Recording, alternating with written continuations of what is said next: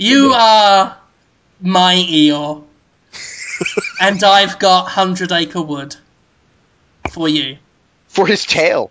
Yeah. Ah, We'll we'll contrive a sexual metaphor out of this by hook or by crook.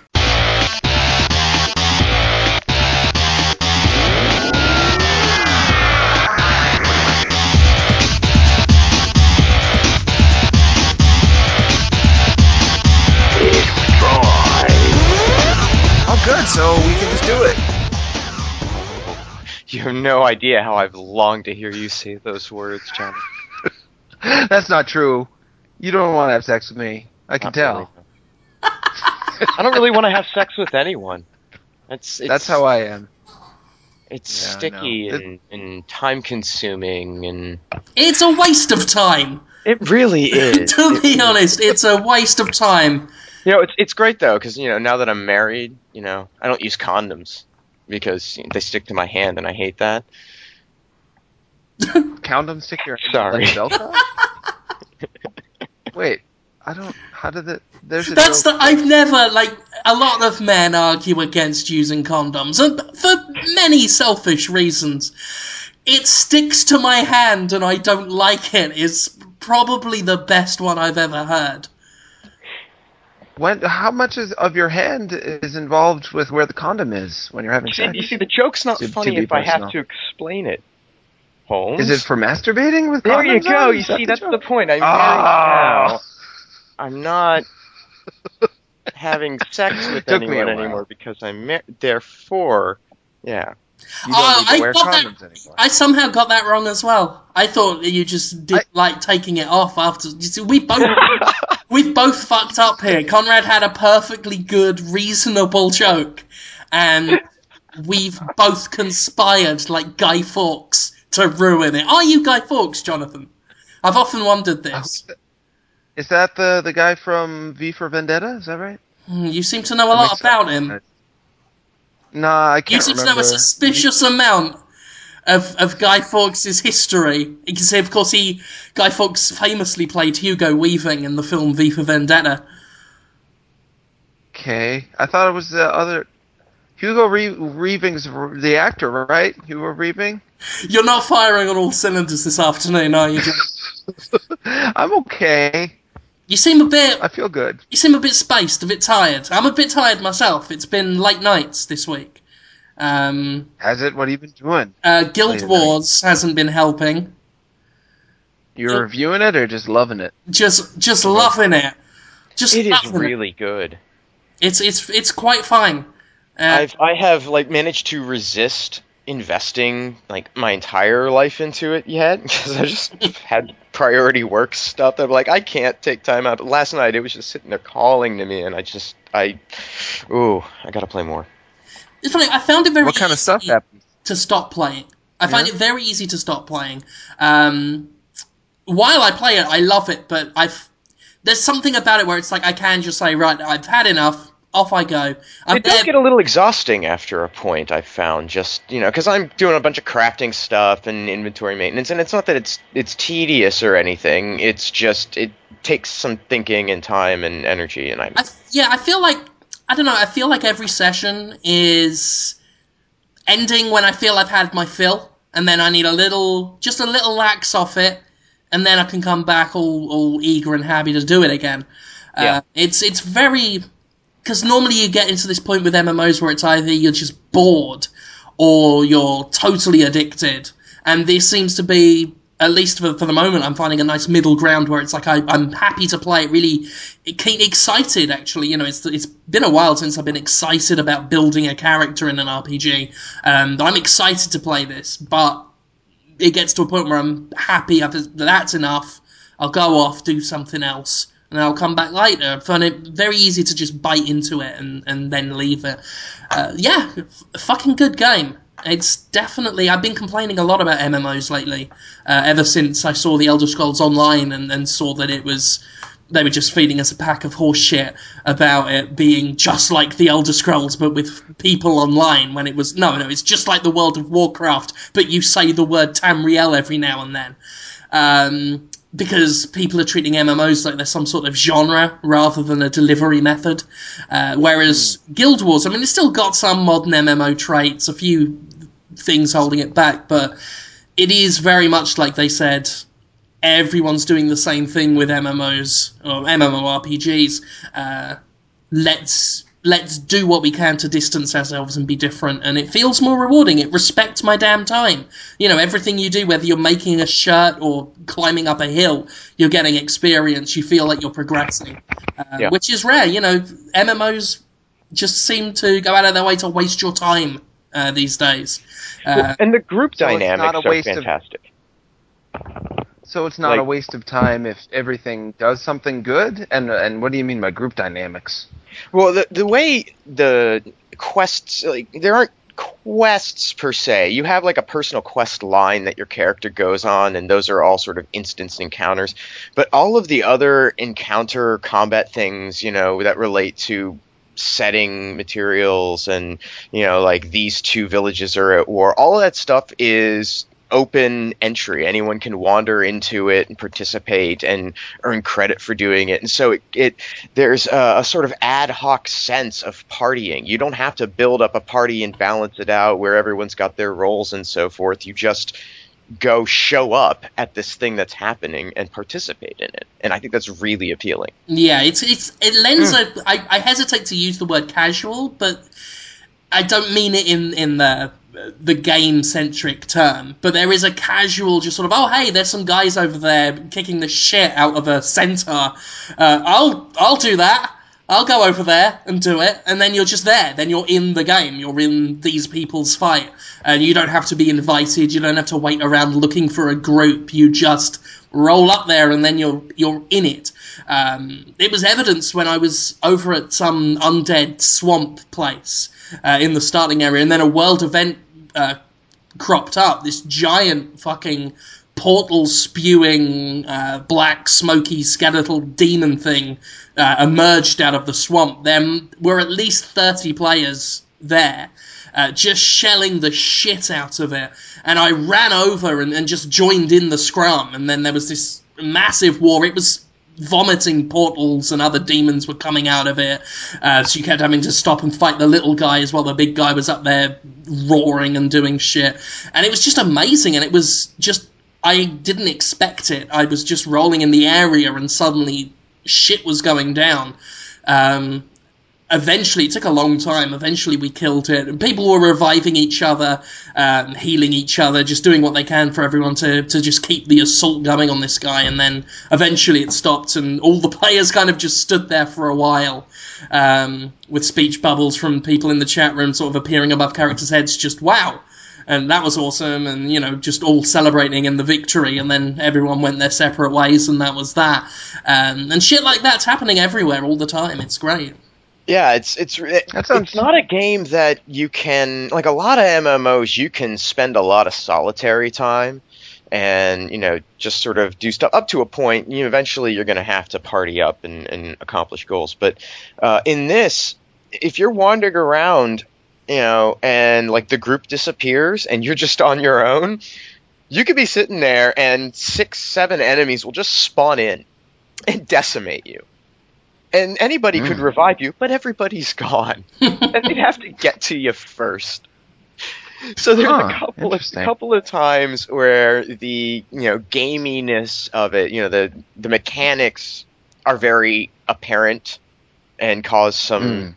frustration. But it's not that frustrating because there's very little penalty for death.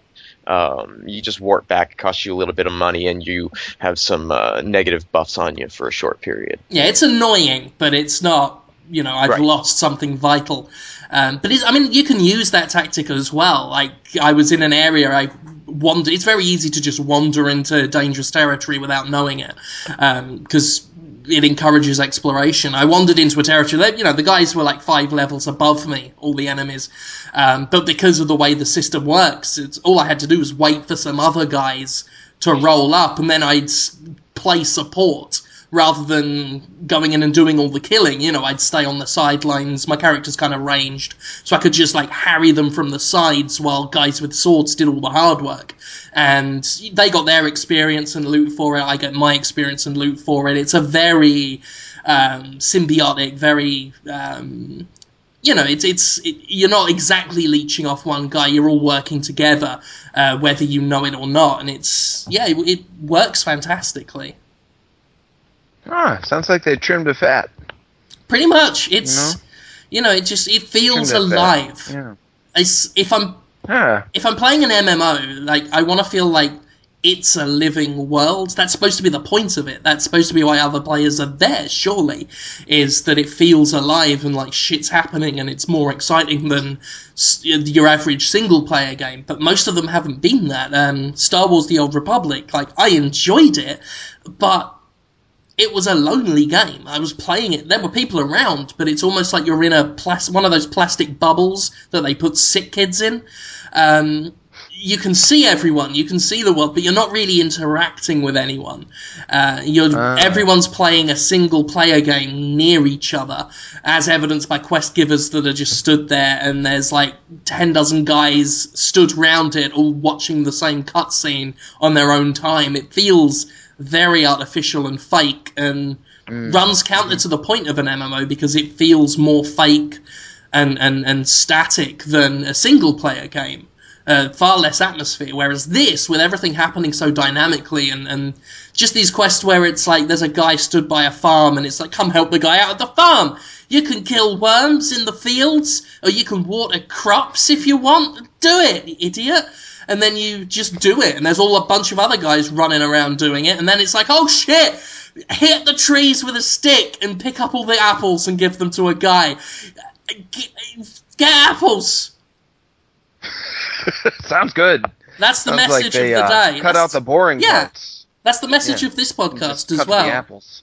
Cut, it's Oh, all apples this episode. Jonathan, what's your Let's favourite apple? Uh, green. No, red. What? That, green and red? No, not green. I love that At first, out of Hmm. these options, uh, the way you chose to answer the question, you left yourself two options. You had a 50 50 chance of getting your own opinion right, and you still got it wrong the first time. yeah, I didn't round. luck out. No, came out tails. First- But uh, second time, I got it right. You got it Red, right the yeah. second time. You you hit it on the nose the second time. And there's other, there's orange too. There's orange. No, they they're have- oranges. Yeah, and, and there's Oh. much more specific, you know, like Granny Smith, uh, McIntosh apples. That's uh, what I was. just- Yeah, I was talking about the species of apple. I thought that was just slang. No, because you can have Granny Smith. You can have um, those rose ones, uh, cooking apples, um, Cook it? cooking apples, English apples. I'll cook it. Um, That. Uh, uh, yeah, uh, buffalo stance apples. that's like. You can have soft so many cell different- apples. Malt I can't- not I- flat apples. I'm just doing 80 kind? stands and saying the word apples after them. Why not? Makes as much sense as Granny Smith. What does that But mean? Forget that- it. It was discovered by by Granny Smith. Cox's Orange Pippin. We've got the uh, Calville Blanc d'Hiver. Uh, Golden Delicious. Oh. That's a great apple. Gold. Uh, My Suntan. That's the orange one. Court Pendu Gris. Um, Mm. yeah, oh, the Gravenstein apple. Yeah, Yeah. yeah. A round of You applause know what I really love? for the apples of the world. That's some great apple. It's a Enjoy. tribute to the apples, please. After Uh, Granny Smith. That's really a baking apple. That's that's something you make a good pie out of. no, But no, yeah- no, there are actual. Jeez, Granny Smith guys, is a good you real eating apple apple. nerds. Oh, I find them a little on, yeah. too a little too tart for just straight up eating. They're tart, but there are actual It's an apple, apples. There are there are apples tarter than the Granny Smith, and then at least in England they they're literally called cooking apples. That's what we call them. They're bigger and they're they're tarter than the Granny Smith, and you put them in your pies and your crumbles. No more talk about apples. Why are you trying to stop? Okay, hey, wait a minute. How is this worse than all the conversations we have about putting things in your ass? Yeah, we haven't even got Because to the it's- bit where we talk about putting an apple in your ass. That's coming later. it's just green and red, guys. All this, uh, you know, just sounds a little pretentious. You- Just like what? talking kind of apples, like No. hipster. That's Oh, not hey, Graham. Tell that to the people Come who on. are currently working on hybridizing new strains of apples to enter into the marketplace. This is huge business, man, and I think that you're just uh, downplaying it. My, my mouth is literally open at you calling different the naming of, of literally different genus of plant life. Semantics, you know, come on. Semantics and Semantic- pretentious. No, just, Yes, that's Granny Smith. what you said. Very pretentious. yeah. What you just said was Green and red. That's all you didn't know. what you just said is basically there's two types of animals, cats and dogs. One could say that. No, I wouldn't. I'm good, but they'd be like a maniac. They're a different. No, not a maniac. They're keeping it real. I mean, do you They're just keeping it real. Do you see the differences in dogs, or are they all just dog to you? I don't eat dogs. Yeah, I'm not talking about. If I did, I'd probably think they're all just dog meat. Hey, I'd John, be like, give me that dog meat, girl. would you eat a dog? I wouldn't care about what.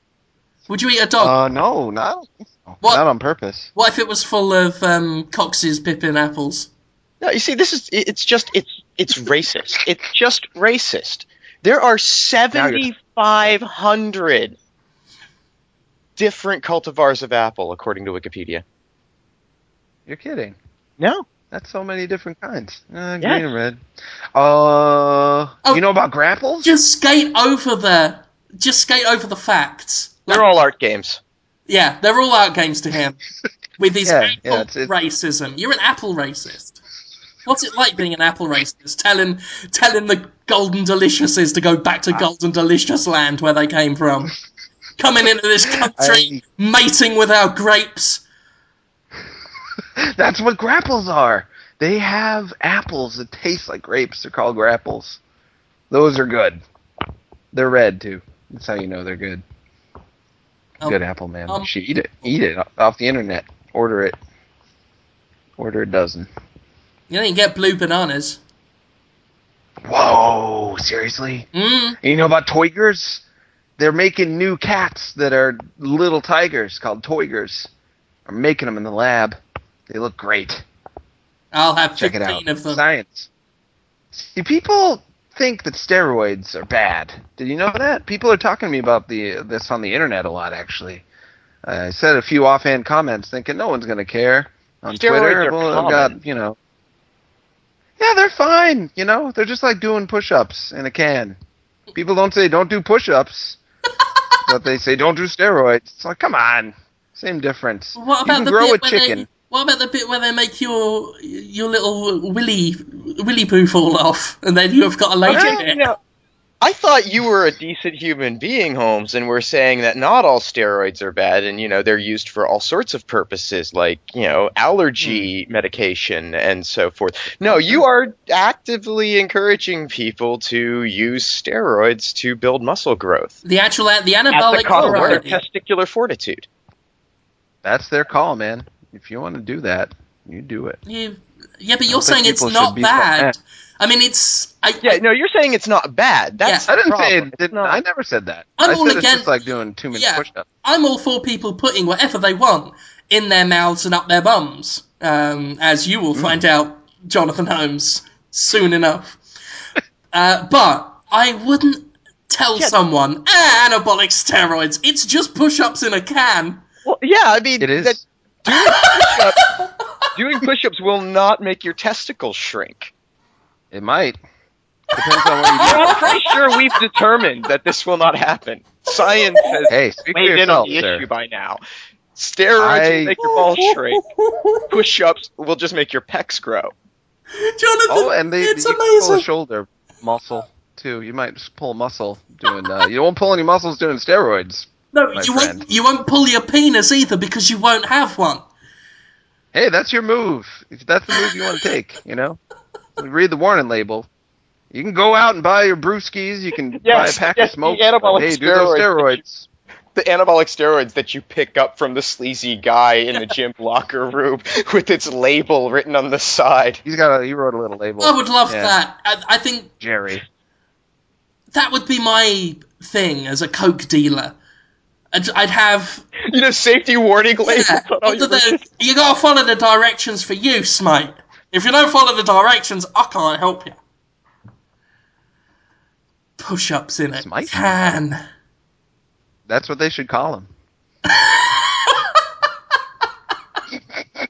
Yeah, yeah You guys know I'm joking, right? I know steroids Throw are in fun juice as well.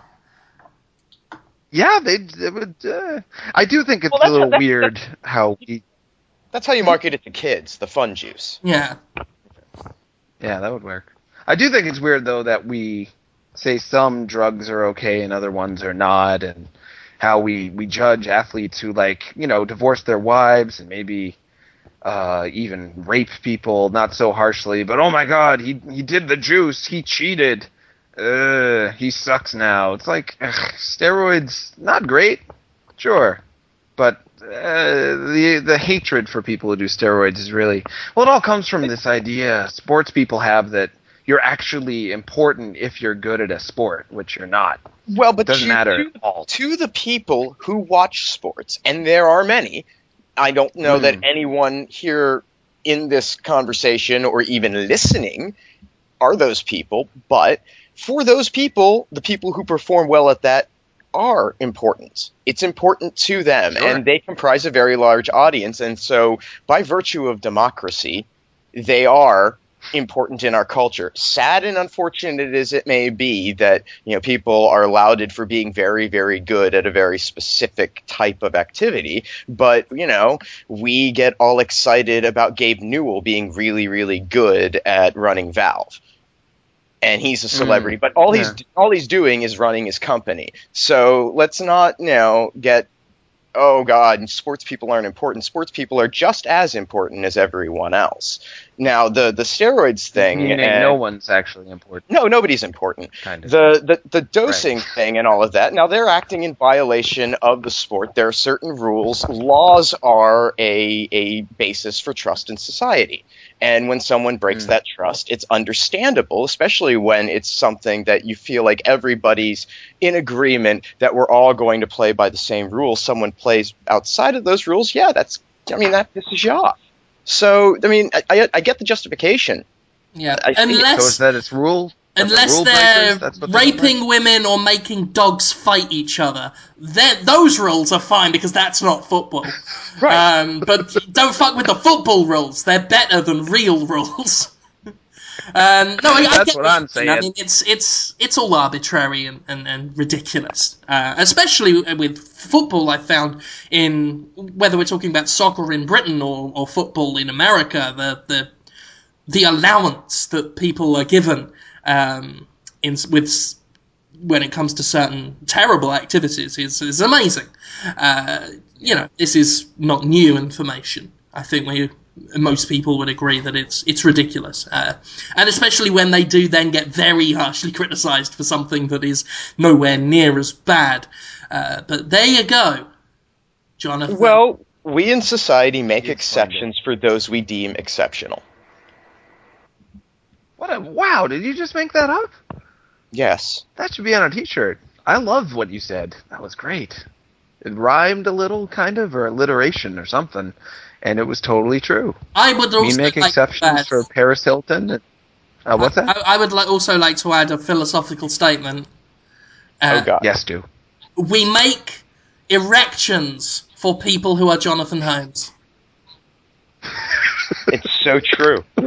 That's just universal. I am not exceptional or uh, erection inspiring. You get for, for you most. get the people rock hard, Jonathan. I don't You think get so, them man. solid as a I fucking really don't. rock. I don't think it's true. There's one Australian guy who did want to have sex with me back before it was a cool thing to say on the internet. Not that it's that cool, but you know, Well, we it- did do a. I felt so bad for the sound shapes guys. We did a, a a video with the developers of sound shapes, and there were just YouTube comments about Kamehameha waves and vomit and erections and stuff. Yeah, it spreads and everything that happens. I wonder what uh, Jonathan Mak and Sony. I'll tell you what, that. Hopefully they like it. Tell you what I like about it, Jonathan, is I don't want Yes. I don't want you to be unsuccessful, right? I love that you're successful, Oh, cool. and I like to think Oh, that in some small way, you know, I've helped you advance a bit. And I'm not saying that as an ego thing. It's like I, I like to help out my friends where I can, and I like to think, you know, I've you helped a bit. Um, but the thing is, is I like the fact that your career is advancing, but in such a way as you still remain in the same place, i.e., mine.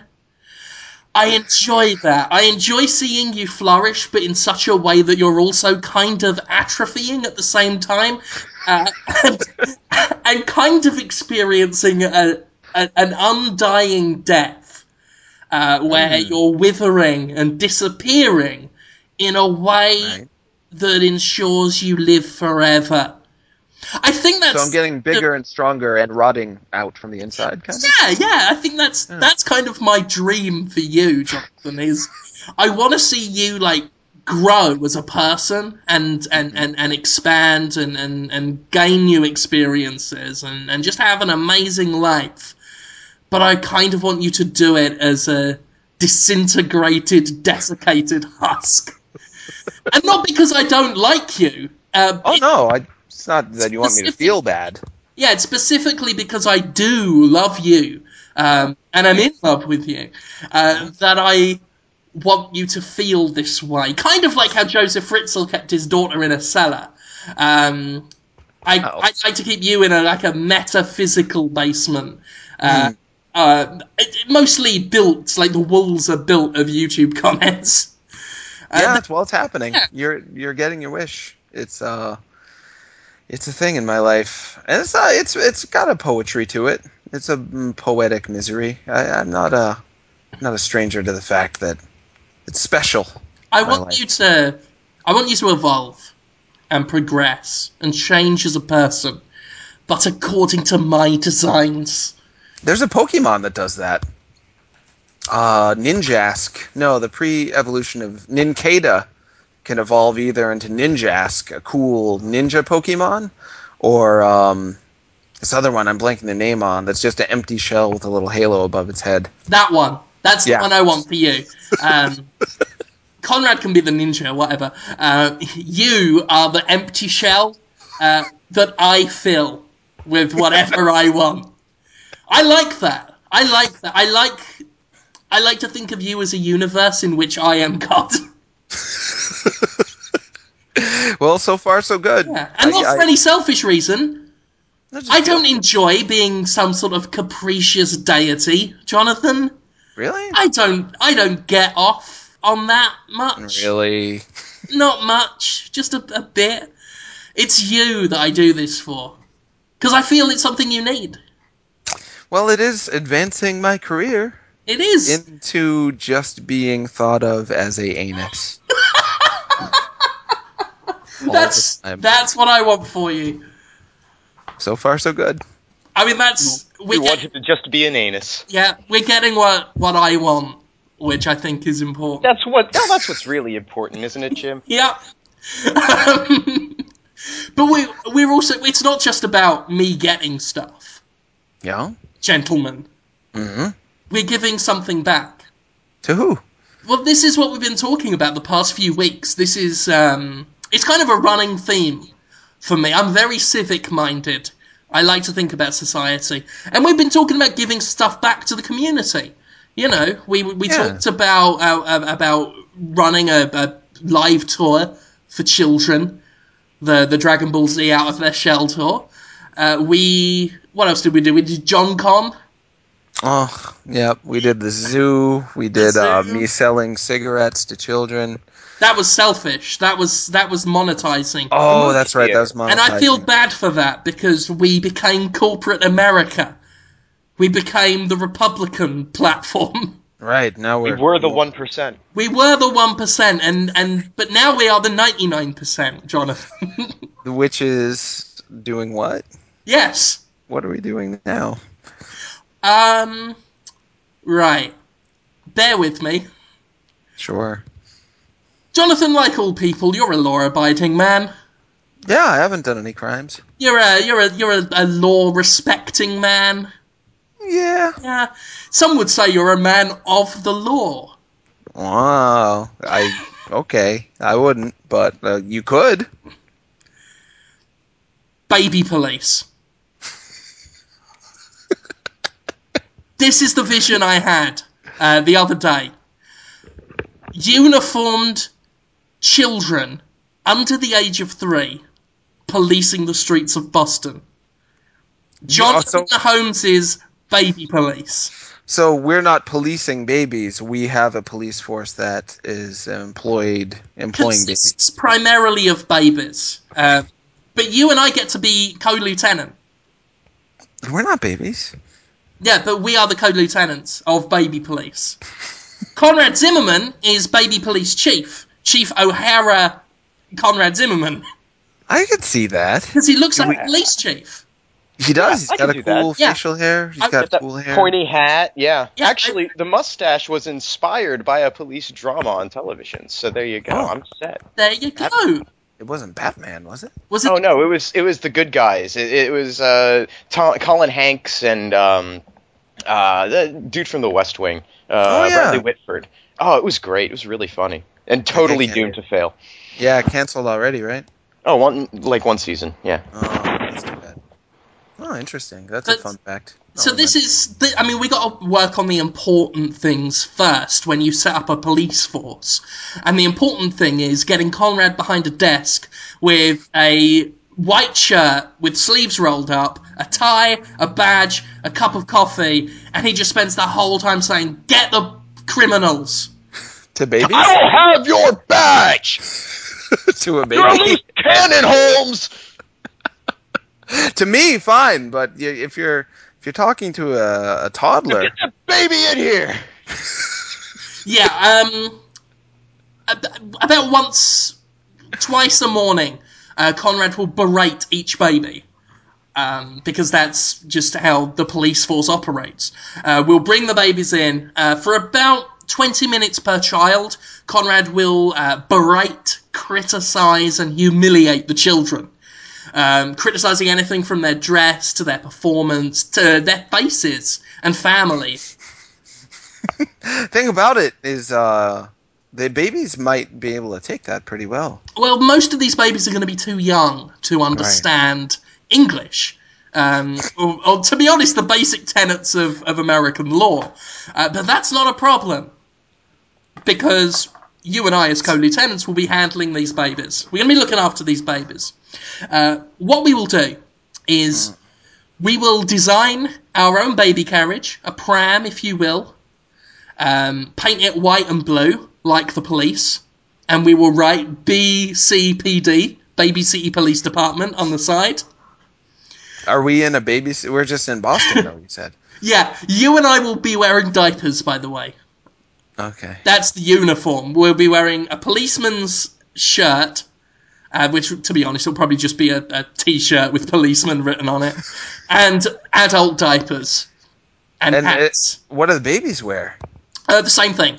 They'll be wearing police police shirt top uh, with diapers and hats. Where are we going to get the babies? Uh, I'll talk about that in a second. Uh, first of all, we need to talk about the method of crime fighting. Mhm. Uh, we will be going to the roughest areas of Boston. We'll be going under dirty bridges, uh, dank alleyways, places with a lot of gang criminal activity. Uh, we will find people who look criminal, people who look urban, uh, dare I say. Um, I I don't want to talk about what the criteria is for identifying criminals because out of context it will sound incredibly racist. Talk to me after the show and I will show you drawings I have done. We will find people who look incredibly dangerous, possibly armed. If they're holding knives, the better. We will shout, Stop, baby police! Stop what you're doing, we know what you've done. Grab a baby, throw it at them, and then fucking run as fast as you can because, to be honest, it's going to be very dangerous and you and I aren't seasoned cops. We're going to Run let away from the criminal. Yeah, we gotta let the we gotta let the seasoned baby police handle this because you and I are incapable of fighting crime. We're very weak men. We're old You're and fat. really I'm not desk that old. Well, I more am. than anything. We're des- yeah, we're, we're the handlers, we're the trainers. We trained these guys up to be severe fighting, criminal tackling machines, which is why we will toss a baby at the gang, run as fast as we can round the nearest corner, and then poke our heads round and watch. And then we'll see the, the master in action. We'll see a baby wrangle these these criminals because of our hardcore training methods, Jonathan. Baby, baby, ba- well, baby got mushed already. So because you threw one, Because we trained them. unless the guy, the criminal, No, caught no, the no, no, baby how we train the babies, Jonathan. to land, We, we've been training them.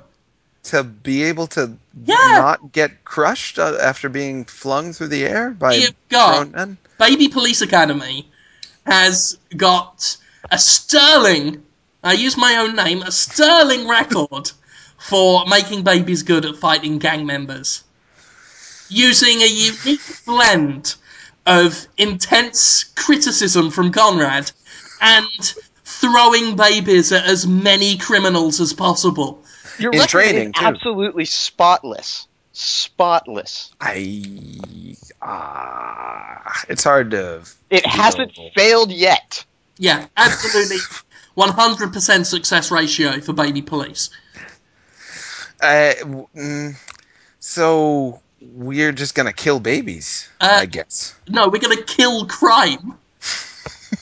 It might work in that if the criminal catches the baby and looks at the baby, he or she may feel some remorse and their humanity may come back to them and be like, I Yeah. am such a jerk that they threw a baby at me in Well, order some to try these- to get me And to that's when the baby flips around its back and snaps its neck real quick. I mean, That's that's what I'm assuming will happen.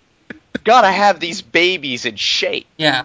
I mean, if they look into the baby's eyes, they're going to see the cold dead eyes of a killer, and then that might scare them straight there and then. Uh, but these babies, they're trained. They they are technicians of violence, Jonathan. Wow. These are what I'm assuming uh, the babies will become by the time you and I are done with them. After Conrad has, has psychologically broken the baby down to a shadow of its former one year old self, you and I will build it back up as a hardened dispenser of justice. I'm thinking these babies are going to be like Judge Dredd, basically. I'm seeing babies as tough and as steely in resolve as Judge Dredd. I keep am the law, uh, the baby law. I keep picturing you playing Colonel Trautman from First Blood, which has now been renamed, I think, Rambo First Blood. You'd be like, "You're a killer. You're a trained killer," and then just cutting to a little baby. Yeah, yeah. W- Cute. I, I would like you to say that to the babies. Actually, I would like you to to, start now. Any baby you see on the street, uh, keep keep an eye out for recruits and just walk up like- to a baby, push the mother out the way, and just go up to the baby and say, "You're a killer. You're a murderer of kill, killed people. You are you have killed them all. You prick." I don't want to do that. I don't even like killing. I, I like, uh, you know, just sitting around, having a relaxing time. That's a problem for me Mm. because I really need you on board for this one. I mean, normally. I really do. Like a lot of times, it's like I I will rope you in because I like you and you are my friend, and I want to do stuff with you. Uh, You know, I do stuff with you because I want to. Uh, this time, I really need you Mm. because, again, I mean, a lot of this is conjecture, but I am assuming a lot of the um, uh, wastrel, addled drug addicts that wander, staggering, drunk, and hopeless into your clinic uh, have children, Whoa. and that's where I need them from. Do you want the children of drug addicts to be the baby police? who better to fight crime than those with um, a criminal history and a grudge against the streets? The babies have a criminal? They, That's some. they oh. from a hard knock life for us. It's a hard knock life. for us. That's where they come from, and and and I am again. You know, I, I get a lot of information from popular culture. There's a lot of truth in it, and in my understanding, good babies brought up on the mean streets become mean babies dishing out hard justice? Uh, the, the if you have a bad life, you might be bad at life later. Well, Sometimes why- that happens. That's why we get them before their life's properly started. So they've had a bad start, so they're rough and they take no shit. But then Conrad They're only smash- one years old. They d- Conrad smashes them apart psychologically. You call that a scalp? I've seen more hair in the chemo ward. Just Wow. like that. wow. And you and I, um, physically, um, I, after he uh, psychologically beats them, you and I physically beat the babies until they are tough. Uh, we can. Uh, Well, we drop We them in, we drop them in in boxes with hungry dogs. We roll them down hills in tires. We we oh at one point we can get like a moped. I'll be in a passenger like sidecar and you can ride it. We'll look hilarious. We'll look darlingly adorable in a little moped together, um, dragging a baby behind us on a length of rope. I wonder how many years they might just put us to death. Even in like Massachusetts or Norway or something. In Norway, they gave the uh, that gentleman who killed all those people. They gave him 21 years in jail. Us, they would just immediately give the chair. Like, You're without- saying, sorry, you're saying that we won't get a hero's welcome. I'm saying that if you take some babies and borrow some them. babies. Borrow some babies and train them. if you if you take babies from drug addicts and kill them and then maybe one will survive or two will survive then you throw it at more criminals in the street like the the ones that didn't die end up just being thrown at at people who are gonna kill people yeah You know, I think- just- I think That's- Holmes, like, I think Holmes is soft on crime. I mean, he turned down baby police. He wouldn't become the amazing Spider Man. Yeah. And- Well, there was another one too. Oh yeah, he wouldn't. He, he wouldn't uh, come and and uh, be the Joker either. So I mean, it's just the joker again Ugh. uh no Jonathan, I'm, no, I'm, supposed to be Bane. Yeah. That's what he was. He's supposed Oh, I'm- yeah. I'm detecting. Um, uh, I don't know. I, I don't want to say um, cowardly, spineless, pinko commie liberal streak Mm. in you. But I'm getting that vibe. Uh, I've come up with a way that will definitively, effectively end crime in Boston. There's no way it won't. If you have a highly trained force of killer children on the streets, some might call it a child army. I don't, That's not good. you don't. That that's Cody 2012, everyone. Let's get that guy in office. that's a point. Um, I know that you, you you might have a point. The I'm liberal, sure child armies are a the, bad li- thing. the liberal agenda in America says child armies are a bad thing. I get what you mean. You're saying don't go to America, don't do this in Norway. Let's go to Africa and start a child army there, like in Uganda or somewhere, somewhere where it's okay, where it's considered fashionable. Yeah. I didn't say that. No, there's a lot of things I haven't said. That's one of them. Wow. Okay. Well, where where where do you think we should start our child army? I think we should. First question. First question. Mm, Where are we getting the Kalashnikovs from? what's a Kalashnikov? Is that like a the Russian cookie? It's a type of gun. It yeah. Children will have a hard time operating it, but we can probably get them cheap. Oh wow. Just picturing you doing the propaganda for this, or I should say the um, the promotional ad campaign, taking pictures of babies with guns, saying "tough on crime" and you know, uh, doing a, a uh, Ghostbusters style. You remember the commercial that the Ghostbusters did, where they did a mock-up where um, their secretaries like, "Oh, a ghost! Call the Ghostbusters!" You would do something with. It would uh, be, it would be basically that. It would be you, Jonathan, in a dress with a red wig, going, "Oh, a crime!" Call the Call baby the police. baby police! And then me and Conrad will come on and we'll just throw babies, like armfuls of babies at you, Jonathan. we'll just toss them at you, shouting, You baby cunt! Fucking baby cunt! And we'll just throw them at you uh, while you're just going, Ow! Ow. And you realize the babies would be screaming and bleeding, and there'd be baby teeth flying everywhere, maybe even like baby eyeballs, and Ah, you know, just a So the baby, horrendous din of baby pain. you think that the babies will be screaming a lot? Yep. So Yeah, you- they they'll scream if you. Yeah, so you admit, you admit they won't be dead. not at first, Not at first. not That's- midair, not not upon landing immediately. It's not instant death. No, I'll give you that. We won't instantly kill babies. That sounds like It'll good odds. time. Yeah. Ugh. That sounds like a case. Think, Jonathan, you've sold me on this idea. Jonathan Holmes' baby police. Yeah, we'll roll that out by the end of the being year. police now? Uh, We will we will deploy by 2013. Thank you for that idea. Thank you for bringing that to our attention. That's just one of the many ways Podtoid is uh, giving back to the community. if, you did, if you did, just cute posters saying "Don't do crime, baby, gone cry," or you know, "Oh, baby, don't like drugs" or something, then maybe some people would do less crime because they'd be guilted by the baby. But I like that idea. I would like to make an alteration. yeah, uh, instead of a real baby, it's you uh, with a pacifier in your mouth and a, a, a, a crotchless diaper with your flaccid penis hanging out with "Don't do crime, baby, peenie gone soft." Oh, and then at the bottom, we'll we'll print your phone number on those little like tab things and cut it so that people can. Yeah. call me personally after that. Yeah, uh, would you like to be our baby whore or not? what the baby? Well, Uh, crotchless diapers, baby whore. If Wow. if there's stop fiddling with your microphone.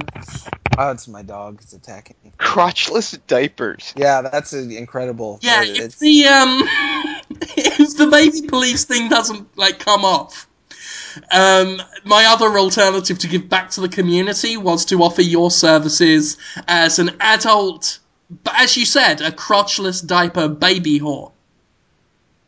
Baby prostitution, uh, but don't worry, it's not illegal baby prostitution. It's perfectly above board, family friendly baby prostitution because it's you. You're bald like a baby. You could suck on a pacifier, and all you've got to do is bend over and go wah wah wah while a man in a business suit cornholes dad ass. Put that poop. Is it a assless diaper too? Assless and crotchless? And yeah, I mean to be honest, you it'll just be a shredded waistband. Really. Yeah. It, it would have to be because the guy's going to need full access to your entire uh, downstairs kitchen. God. I'm in trouble in life. Uh, It's tough, you know. Like I'd spend all day. Today's been tough at the day job. I've got some people. Really hard to explain things to them. Gotta gotta tell them a lot of tough news, you know. So I spend all my day ah, using my creative energy trying to, to word things to people that, that sometimes have a hard time getting things and just giving a lot of bad news and trying to be sensitive and supportive in a genuine way. And then I have to think of stuff to say back to this. like, how do I respond to? You could you could start by saying that sounds like a great idea, Jim. When do we start? That would make me happy. Because I, I am. I hope it comes across that I am amazed that you can just easily say the words crotchless diaper, words that have never been said before by any person on the planet. Just Oh, like, oh yeah, said- new idea. Oh, I guess so. I don't know. I've never heard them before. I wouldn't imagine because it, it completely defeats the point. The only reason you wear a diaper is so the crotch doesn't. Right. Uh, get, it was amazing. yeah. Well, but I'm sure it exists. I mean, there's a Rule 34 thing at play here. I'm sure. I'm sure there is someone who just, you know, has a sexual fetish where they are dressed as a baby and gets cornholed and has a pair of special, you know, has a, a special diaper thing designed for this turned purpose. on by a diaper? I mean, if you're turned on, like, oh, baby need diaper, that's hot, and want to do it. Do that Look, butt. Do that I, the way butt. I see it, Then how could you be turned on if it's crotchless too? the way I see it, there are people out there who have been turned on by me, and if there are people out there who can be turned on by me, they can Mhm. be turned on by anything. right. So everything's logic be damned. B- diaper logic be damned. They're horny about crotchless diaper. Right. All right, makes sense. Man, it's weird. I woke up this morning full of energy. I had all these ideas. For some reason, I was thinking really hard about. I wanted to give Jim an idea for a change, but now I just don't even want to talk. I've just been defeated. Don't say that. This is this is why people complain. They think I bully you. Oh yeah, no, I don't feel bullied. I They think feel, I'm mean to you. Oh, it's not mean at all. My feelings aren't hurt. I'm just pooped, pooped out. And I'll Uh, tell you what, it's pathological for me. It makes me feel like I'm perverse, especially because every week now I've been saying, you know what? I'll try and go back to the basics. I'll, I'll think of something more cute and endearing than, than outright horrific. You know, like when we talked about going to the moon or being grave robbers, you know, that kind of thing. And Yeah. then I had a fun idea for Baby Police, and then it turned into you being bent over, being fucked up your crotchless diaper ass by a businessman who looked like Limburger from Biker Mice from Mars, probably. Oh, he's terrifying. And now I feel bad because I have done wrong on you. No, I, I'm okay. I'm just tired. I feel good. You know I was tired from the get go. I'm just a little spacey today. I'm It is alright. a little shocking how it always seems to veer off to that direction somehow. Well, I think that, that- let's face it, Jim enjoys saying those words about my butt. He just enjoy saying them. It's not how I start. I, I will say that the road to Holmes's ass is paved with good intentions. But you can't help but keep getting there. I mean, you, people do what they like. By uh, there's some law of physics about it, isn't there? It's like people do what they like. Is that physics? It's like emotional physics. Anyway, Like an my idea was yeah exactly it's like that like uh, you know uh, motion uh, object in motion tends to stay in motion jim's object of objectifying my ass tends to stay in motion uh G- G- have you guys seen teen steam Uh, no. it's Yeah, a no, I- vhs tape i used to watch Ah. uh, a lot it's alyssa milano uh, singing and doing um, aerobics Though I actually forgot all about the aerobics part because I only watched the singing part. Um, the aerobics I didn't have any interest in, but it's like a music video, and um, she was a big star at the time. It was Who's the Boss? And I keep thinking about Jim doing it. Jim doing a cover of it. That was my big idea for today. So please, you guys watch Teen Steam, and tell me if you think it would be fun to watch Jim Sterling reenact it, like scene for scene, like how uh, Gus Van Sant did with Psycho. You've got a thing about having me reenact music videos and Yeah, I think it would be obscure songs. I don't know why. It, it comes to mind. I'm, I'm I'm half awake. I'm feeling terrible, nauseated, and sick, and daunted by my big challenging day at the psychiatric hospital. And then I'll just think, teen, teen stain, gotta let it out. Picturing Jim singing that, like holding his yeah, hand up to the headphones to make sure he gets good sound while he's singing into his microphone. It's adorable. I really want you to do it. Oh. Maybe Yeah. we will. I need to come up with a nice treat for you. Really? I yeah, because you are a stressed man. I am. We're all stressed. We're all stressed out, but it's particularly bad when it is you, because you are a lovely boy. Oh, thanks, Jim. The, the the same is true. I've got a different kind of stress. I've got uh, you know, psychiatric hospital stress, Yeah. which I think is a little different than. I imagine it's it's yeah, yeah, it's it's Stress. several shades worse. Well, it's it's a it's a different kind. Um, you know what you could do for me, and this is no pressure, and I only want you to do it if you professionally think it's the right choice. But if I can get, I'm sorting. copy- I already know what you're going to ask. yeah, Yeah, I'll sorting it out. I'll sort it out. That would be fun for me. Not even. Yeah, yeah. Um, how many of the Bad Dragon dildos did you want?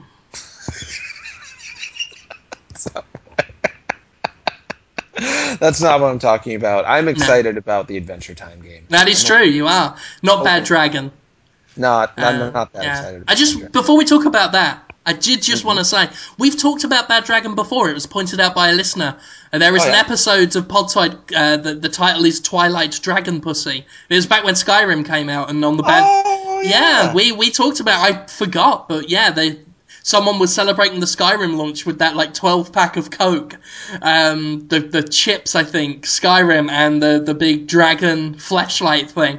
Uh, must have been a great evening. But did we call them? Did we use Bad Dragon by name back then? I don't think we did. I, I wasn't aware of them, uh, but I have since, obviously, after last week, we talked about them quite a lot. Um, and a lot of furries have started following me on Twitter since then, and I also gave Bad Dragon a mention on a Jimquisition episode afterwards. Um, so, yeah, Bad Dragon itself hasn't talked because I've been trying to get some review copies of their dildos for myself and you, Jonathan. That, what? I, I want I want you and I to review um, dildos from Bra- uh, Bad Dragon on the on the podcast. I think it's something our listeners want and need to know. Um, hoping to negotiate with them, but so far they haven't responded to any of it. So I'll keep trying because I know, as a professional, Jonathan, you want to be all about this. There's a. It's funny you'd mention that. I I gained a follower too. A guy who Conrad actually interacted with a little bit um, on the recent Sup Holmes with Anna Anthropy and her girlfriend Daphne. A guy watched it. Ah, I can't remember his Twitter name off the top of my head, and he was saying on Twitter, it was great to see Anna on the show, but the Dtoid guy, I think he was just in it for the money, getting her on the show. Do you remember that, Conrad? Did you read that stuff? Yeah, I did. I did. I was actually really interesting that he thought I and I thought maybe he was joking because no offense to Anna, but she's not like a superstar or anything. She's well known in a very small demographic. Yeah. But uh, the it's not like we we're cashing in off her fame or something. And he said you could tell by my evil eyes that I was having you know selfish, demeaning thoughts the whole time, and I had a bad aura. And yeah, actually- you were really just doing this because it benefited you career wise, and yeah, it was just kind of, just kind of weird. And Yeah. I It was. And I confronted him on Twitter and said, no, actually, uh, I didn't do it for any of those reasons. It's not going to make me a lot of money or any money necessarily. And he really backed off and, and was um, pretty strange about it. But then I'm like, let's just be friends. So we're following each other on Twitter, and it's the best decision I've ever made. Because now that I'm following him on Twitter, he just tweets stuff like, frog gun hop in bed, Moses talk about it. And I'm like, what? And then Yeah. he, yeah, he's tweeting and more it's like, uh, constant. Like I think yeah, guy has something like eleven thousand tweets, yes, and, and like and they're thirty all followers. about frogs hopping and like I think he I wants to love frogs. sex. I know. I think he wants to have sex with the frogs, or, or he thinks like the religion is involved somehow, like destroy It's a Moses. Very philosophical sort of feed. it's uh, really interesting. What's it? yeah. What's, you're gonna have to give us the handle. I want to follow this frogman as well. I get the sense that English may not be their first language. That could be, or he could just. I mean, Twitter. I, I don't think making fun of people's grammar on Twitter makes sense because it's a different standard. It's No, just- and not and, and well, you know, and I'm not making fun of the guy's grammar or anything either. You're not. It sounded like I was. I think when I Oh, said, yeah, no, I run, did. hop on bed, frog, do it." Like what? Uh, No, but it's just incomprehensible a lot of the time, Right. and Yeah. horny, and about religion too. Wow. Nothing else quite like it. I'll uh, I'll try to find his name by the end of the show. I'm a bit I'm also- insulted that he thinks you're trying to advance your career, though, when everyone knows I've got that sorted out. That's my jurisdiction. That's not your life, Jonathan. It's not for you to work out. I've got that on on standby. Yeah, yeah. It uh, it was a strange, and I think he he later said he was just in a bad mood and just decided I was a jerk for no reason. People do that when you're bald and tired looking. I noticed when I, I was uh, more sprightly faced and had a full head of hair, people didn't assume I was uh, a like a you know scum sucking child abuser. But now they do. It's Oh, it's heck yeah, they do. it's the association with Lex Luthor. Is that what it is? There are a lot of bald villains. In Gotta Marvel. be, yeah. Yeah. I, know I, I felt the same way about Peter Gabriel. As soon as Peter Gabriel shaved his head and got the goatee, he looked just like a supervillain. I instantly assumed that he was making laser beams out of magma. Uh, while we're talking, I'm desperately trying. to Okay, there we find go. His name is uh, Chef Keiru. Uh, Yeah, Keiru is uh, the f- sound that frogs make in Japan. They're Like instead of uh, croak or uh, ribbit, they say Keiru Keiru uh, by Japanese standards. Do you know? So- Do you know why Thank you. frogs go ribbit? No, why's that? Uh, there is only one type of frog that goes ribbit. Most frogs don't. Oh, I'm sorry. And when I said how many tweets this guy had, like before you go follow him, um, I, I, I missed an integer. He doesn't have eleven thousand. He has hundred and twelve thousand. Yeah, and it's mostly about frogs and Wow. philosophy. I think interesting But the- stuff. yeah, yeah. It, it's it definitely interesting. I, I would I I follow him actually. I think that's a pretty good idea. Following Frog him, it's not a bad idea. Yeah, absolutely. And now I'm desperately trying to find that Justin Bieber sex toy. I came unprepared. Oh yeah.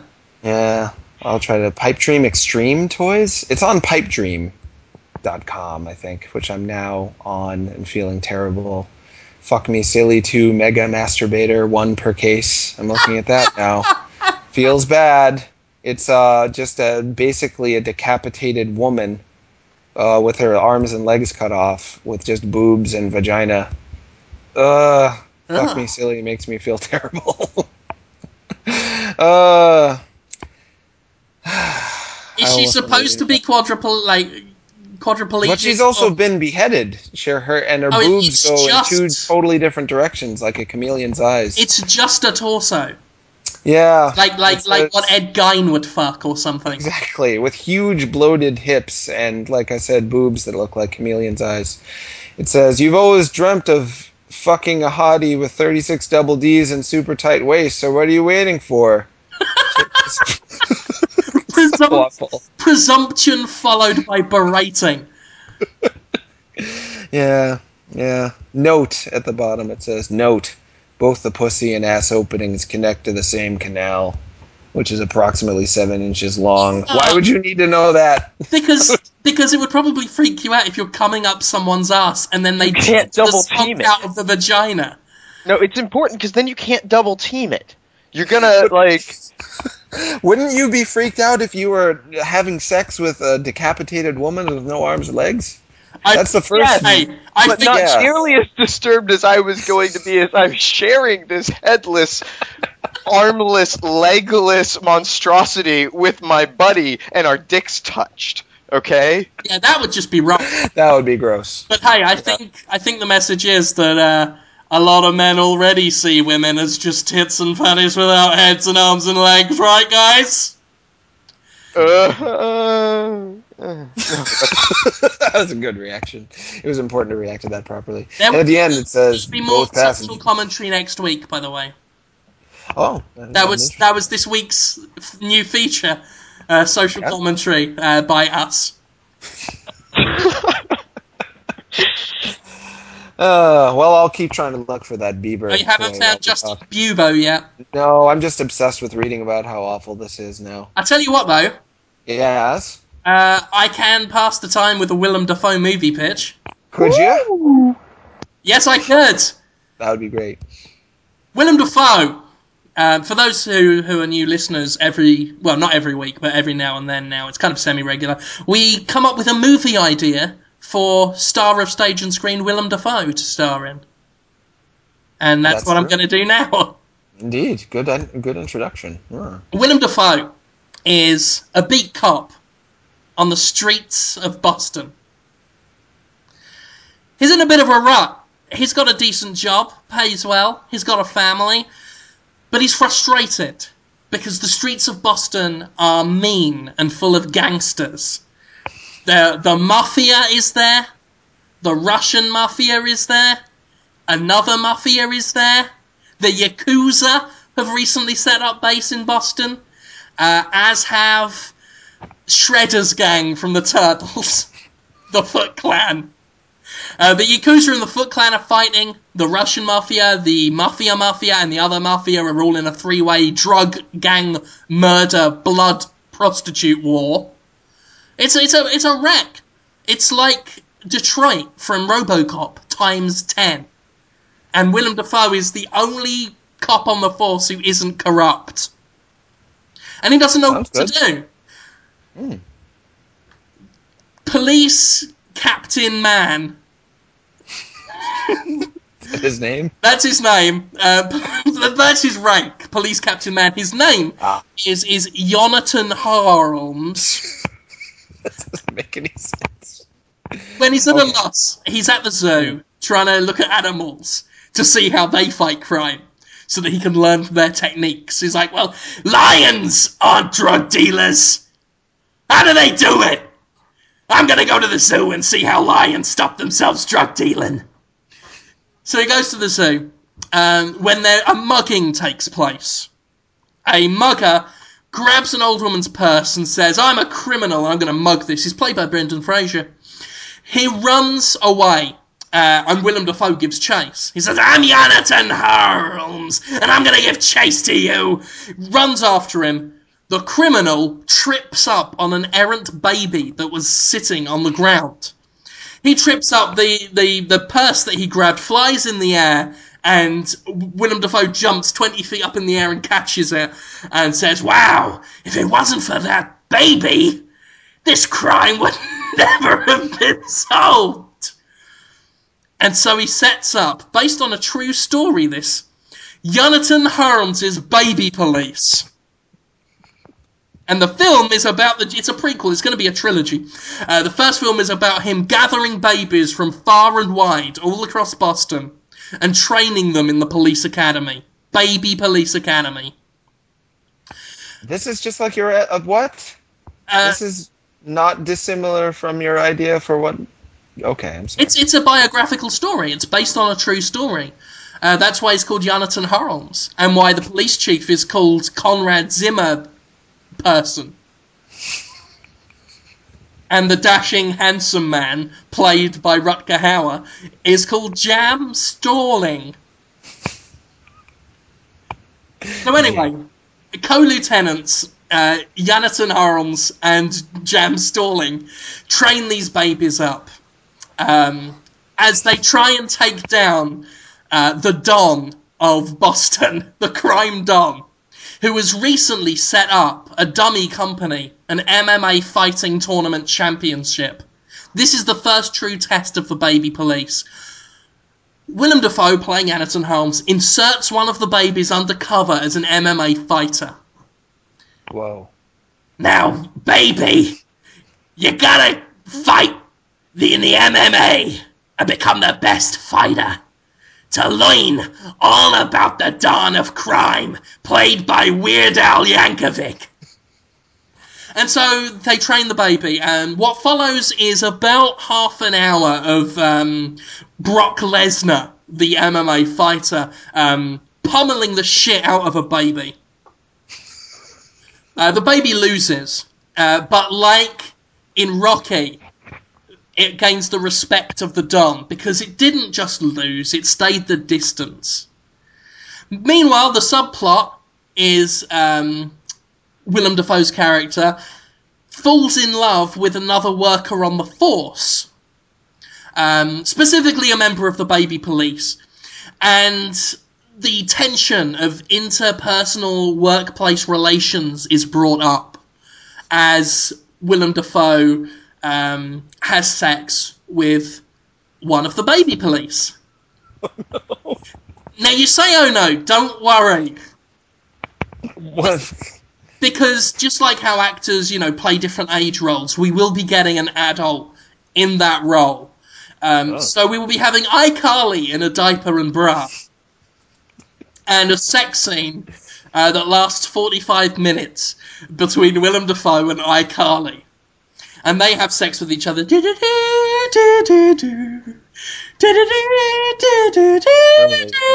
The Terminator music, and they're scrunching um, the covers, and there's a big close up of Willem Dafoe's tongue coming out of his mouth. ah, baby, I love you, newborn baby. And he has kissing with uh, iCarly, who just goes, "Wah! Wah!" Wow. And then and then he says, "Right, gonna flip you over for anal." And then all, Uh, all the while it cuts to a slow motion image of Brock Lesnar punching another baby and turning its face inside out. ah, Maybe we could do one of those sort of stylish, you know, like side by side panel things. You know, Lesnar just pounding a baby, Dafoe just pounding a baby. Yeah. And he actually says that. He says, Lesnar's pounding a baby, and I'm pounding a baby. Um, anyway, he comes. He, he, he pulls out. ugh, He, he, so gross. he gives um he gives Miley Cyrus's breasts the full treatment. Uh, Oh, in a, in a, what is it? Is it rated R? Rated PG thirteen? it's, a, it's a Disney film, uh, and he he he finishes off. You know, gives it a little tug, and he just. Ah, ah, ah, oh, that feels good. Um, and then police chief Conrad Zimmer person, who is played by um, the old man from the television hit show Pawn Stars, comes in and says, "God damn it, Willem Dafoe, you goddamn dumbass! You can't have sex with another worker on the force!" And then fires him because he had sex with a co-worker. And then the credits roll. Well, that's So the it first leaves you part of kind the of- trilogy, right? The second film will be about redemption and Exactly. Exactly. Yeah. Willem Dafoe is being hunted through the streets for having sex with a co-worker, uh, and they talk on like TV. We'll, we'll get actual people like Glenn Beck or whoever to be on TV and say things like, you know, this is disgusting. How a good, honest man of the police force could have sex with another police officer. It's immoral. so it'll leave people thinking. Yeah, and Willem Dafoe has to, you know, earn back the right to join the police force and head up baby police, while the Don of Crime, played by Weird Al Yankovic, is continuing to push drugs to cats. You did it. Yeah, You did it. Mm. baby police. Baby police. It's a it's a thing you think about. Based on a true story, as I say, like that time when you um, set up baby police and then fucked a child. Ah, my life. And this whole time, It's my. what am I doing? I'm listening to you while I look up Justin Bieber stuff. It's my life, my life, it's my life. It's that my life, Bon Jovi? It's my life. It's my. It's just some song from somewhere. Well, I'll tell you. While you were, I was listening, but I was hard at work for some reason, just destroying any chance of this computer not being um, something that could incriminate me in the future if people set, check my search history. Looking up for the Justin Bieber sex doll, I did find out in the process that Amazon sells all of this stuff. And remember that? Oh uh, yes, the user reviews on those. Someone, one of the listeners, after the um, uh, what was the the Miley Cyrus doll? One of the one of the listeners sent me um, a, over Twitter or Facebook a link to the Amazon user reviews for that doll. Boy, they I mean, it, it- they just really trashed it. People did not enjoy the uh, Miley Cyrus sex doll at all. They That's just a thought it shame. Cheap quality didn't really look at all like her or the model that they had in the box. A lot of praise for the model though. Mm, oh yeah, they they go all out. Yeah. Um, right now I'm looking at for nine hundred forty dollars and ninety two cents What? is the Pipe Dream Products Extreme Fuck Me Silly Slut, which is different from the Fuck Me Silly doll we were looking at earlier. Yep, that's a that's a woman's decapitated head and um, um, drawn and quartered torso, no arms and legs. That's almost a thousand dollars. And this one, just so you know, it's not totally sexist. The PDX Fuck Me Silly Dude is uh, a decapitated man. He's got great abs, no arms and, And- legs. huge And penis. with that one, with that one, you never have to worry about you and your buddy touching dongs because you're, you know, in the same channel.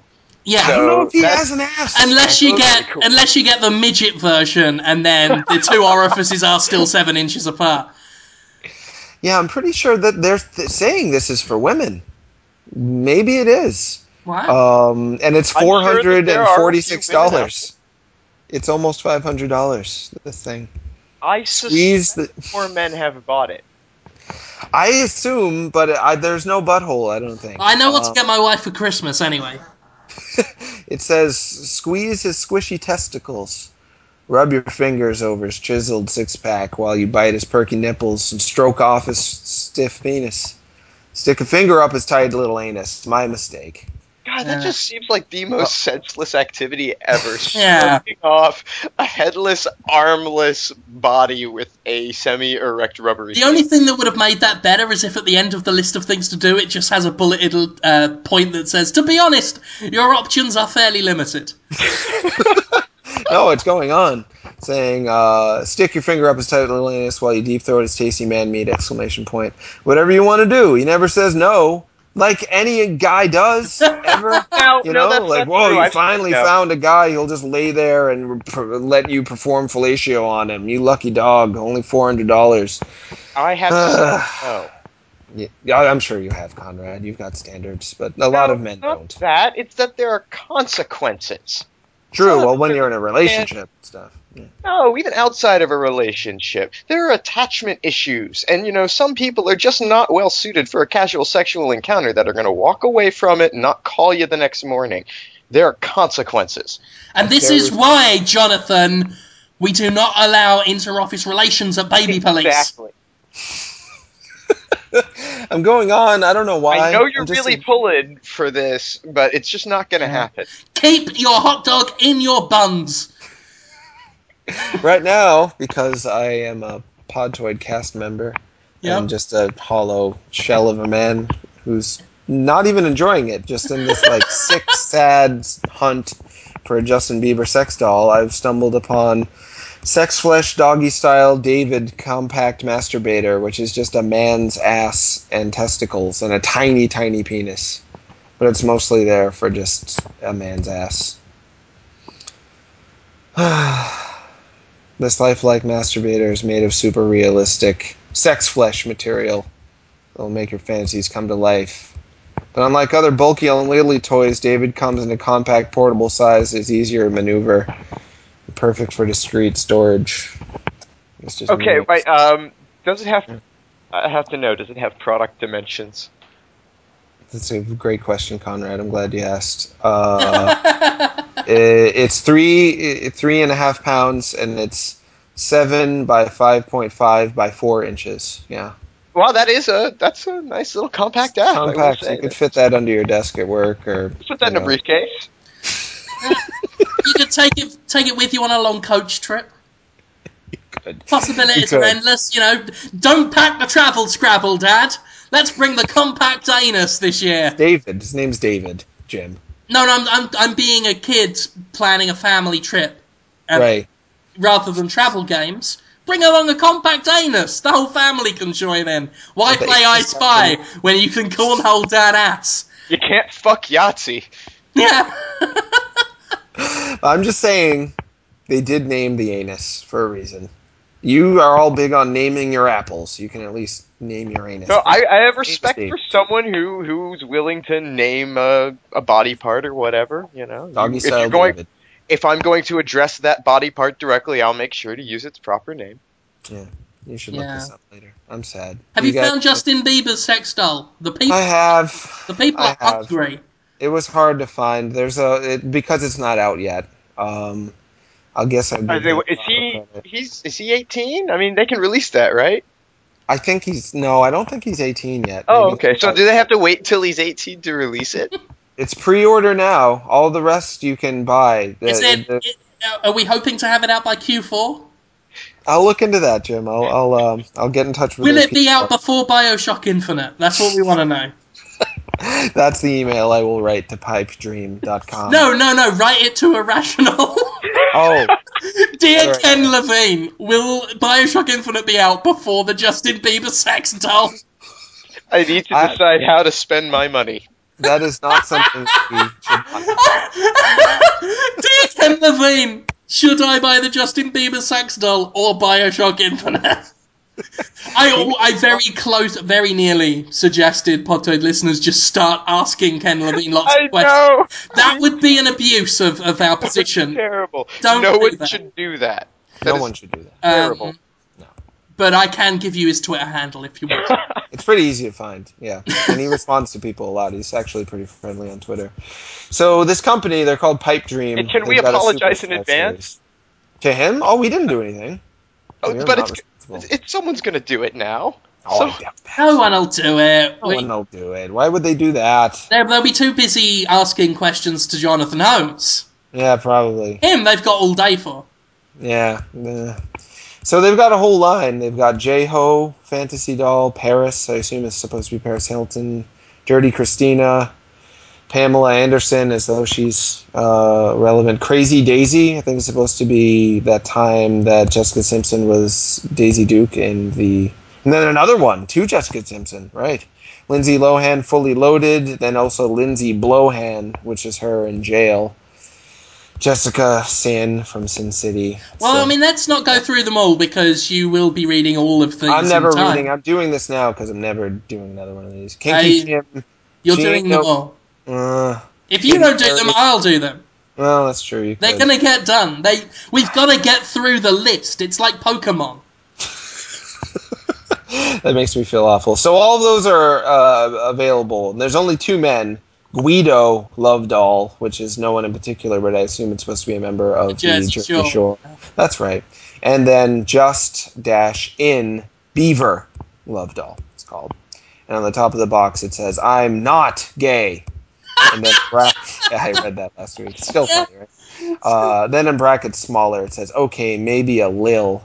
It's even worse. wow, that Yeah. way to flip flop on your policies, Justin. Yeah, it sucks. And he's a pretty handsome guy, better looking than the real Justin Bieber. A much better shape. He's a pretty muscular dude. They got to play him. And it says, Beaver tells all. And then in quotes, Selena can suck my the gold off my Grammy. I hate these jokes. I feel terrible. Finally 18, ready to rock your world. You're right, Jim. They're waiting for him to turn 18, and then they're going to release it. Says, I want to be your boy toy. Then he's just looking at the camera, winking, and there's a woman behind him touching him. And she has a little thought balloon that says, he still needs practice. Uh, and uh, it doesn't make any sense. It's like a Fellini film. It's totally surreal and, and illogical. Well, I think it's And- suggesting that he is an inadequate lover with a female partner because. But he's he looking at us winking sexual. with confidence, and underneath it, and he's got dog tags for some reason, as though he's in the army, and it says, "I finally got laid," as though Justin Bieber is like waiting to get laid. But then the woman is saying he's not good at sex, and yet this is supposed to get you to want to buy the sex doll toy of the not gay, maybe lil gay. No, it's, that a- he's good. a He's good of with horrors. men. I think is what they're suggesting because that's what he's really Yeah, into. basically he. it's implying that Justin Bieber is proud to have gotten one over on a woman by tricking her into thinking he's straight, so she could, so he could give her bad sex. And I this think is, that's is what thing. turns on people who want to have sex with Justin Bieber. Like, oh, he's bad at having sex with women. That's hot. Is that right? He's yeah. Have we not determined by this point that anyone who would make a purchase of this sort is probably not thinking along the same lines we are? I suppose so. I just assume everyone they're just they're you know the people are happy. They want to have. It's it's a very particular fetish. It's not just I want to have sex with Justin Bieber. It's I want to have sex with a closeted Justin Bieber who actively enjoys tricking women into straight sex with him. and he's bad at it. Too. Yeah, because he's because he's the uh, closeted um, homosexual. Um, Ah. But because Ah, whereas normally people are very conflicted. It's a very serious issue to you know to be in the closet and and and deal with those emotions. But that doesn't turn on the people interested in this doll. They don't want the conflict. They want a man who enjoys being in the closet because that allows him to fool women into bad sex. This is a wow. It's it a feels very- like a dream within a dream. yeah, it's like Inception. it's very Deeper complex fetish. Yeah. I have no idea what's going on. I'm uh, What does the rest of the book say? All right. I'll read it as quickly as I can. Um, meet Justin Bieber, the barely legal boy toy who's waited 18 years to stick his little dicky in something sticky. He's waited all, all 18 years, I guess. Anyway, that was that's not from the the second he was born. Yeah. The he's like, second "Oh, he came out, he's right, right. I got this little peanut. It's going in something sticky. Give me a pot of glue or give me death. Yeah, oh, be I anything. gotta wait 18 fucking years for this. Oh, I might as well have a musical career while I'm waiting. When he's not busy beating up paparazzi or beating off, he's up to his high tops in Hollywood hot tail. But the beef stir doesn't have this effect on just women. He turns straight men gay faster than you can peel his skinny jeans off. So what are you waiting for? Inflate his little prick's ego even more and have your very own beaver bash. Says says, "Wow." Without blinking an eye, what did they just say? He he. Uh, so Wow. he uh, uh, he arouses men and women, but he has bad sex with women, which means he'll be hotter to have sex with if you're a man. Seriously, they need to make an Inception 2 about explaining the appeal of the sex doll because it's like you just have to keep going deeper in, and there's like twists and turns and symbolism and oh wow, it's deep. Thanks for letting me read it, guys. I hope I did all right. I do feel thoroughly soiled though.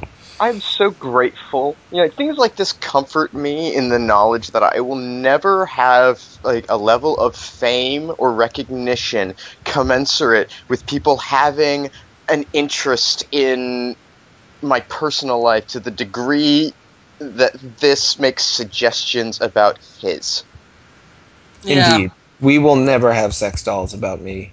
And, I mean, oh us, god. I hope. I think. Well, no, I mean we might. I I think I think Jim and I might cook one up of you, but Yeah.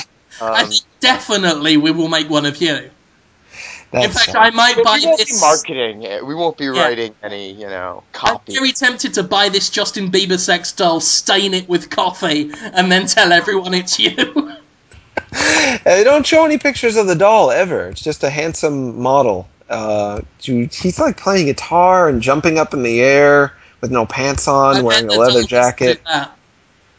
Yeah, I wonder what the doll looks like. I'll try to find pictures, I guess.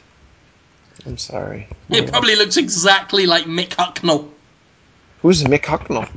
lead singer of Simply Red, Oh, yeah, he's not that attractive. with his melted candle face. uh, more video game talk before questions. You guys want? Oh, I suppose we better, yeah. Yeah. probably ought to. Um, PS1 classics on PS Vita. What a fucking mess. Yeah, It's that's not working out. That's all I've got to say about it. Oh, Oh, it, it works kind of in the same way that Joker's plan worked in The Dark Knight. in that it's just sown chaos and confusion and in, immense disappointment. It's it's an amazing. I'm really in a state of utter disbelief. And I say- really. How is that possible by this point? that's the How can you thing. witness Sony roll out, uh, you know, content expansions year on year and fail to do so in a, a manner that makes them appealing at launch? well, I, How I are you not- surprised? I would not blame me for this. I would rather praise Sony's ability to always surprise. So always surprises. I mean, I, I looked forward to this was literally the only firmware update I've ever looked forward to of the 10 billion that Sony put out. You get one every week. This is the one. Yeah, this is the one. This is the one that I am gonna download with a smile. I did not download it with a smile because prior to downloading it, I found out what Sony had done. uh, which is nine games are available for download. Um, Right. Last week, Sony said over 100 games would be available to download on the PlayStation Network. Uh, they would be available at launch. Today, we find out that the over 100 became nine. Less than ten percent. Less couldn't even round it up to 10. Couldn't even do that. Couldn't even pay us that courtesy.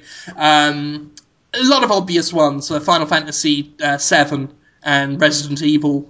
Uh, And then Europe gets Fair Effect Retro Helix. Oh my god, I'm so pissed off. yeah, um, that was the other. That was strike number one. Nine games available for download. Strike number For the two. US or for, the, for North America. Strike number two. In Europe, they released 50 games for download. And great for Europe. That's so awesome It is fucking that they've great. got Yeah. exactly you know what you could realistically expect of Sony. Like you know, they said 100's going to be available at launch. 50 comes out. You're like, yeah, that's not. I could see why you were surprised too. if if anything, it's like it would piss Europeans off to get 50 after being promised over 100, but it really softened the blow for them to find out that North America got 9. So in a way, Oh. Uh. that's good PR for Sony Europe. Yeah, they got five times as Yeah, many. not We did. quite as good when you find out strike number 3. Japan got 297. Oh my god. So there's your first. They're, they're three strikes. Collectively strike A. It gets complicated. It's gonna get worse. We had regional fuck ups. I say fuck ups, obviously it was planned, but in my eyes it's a fuck up.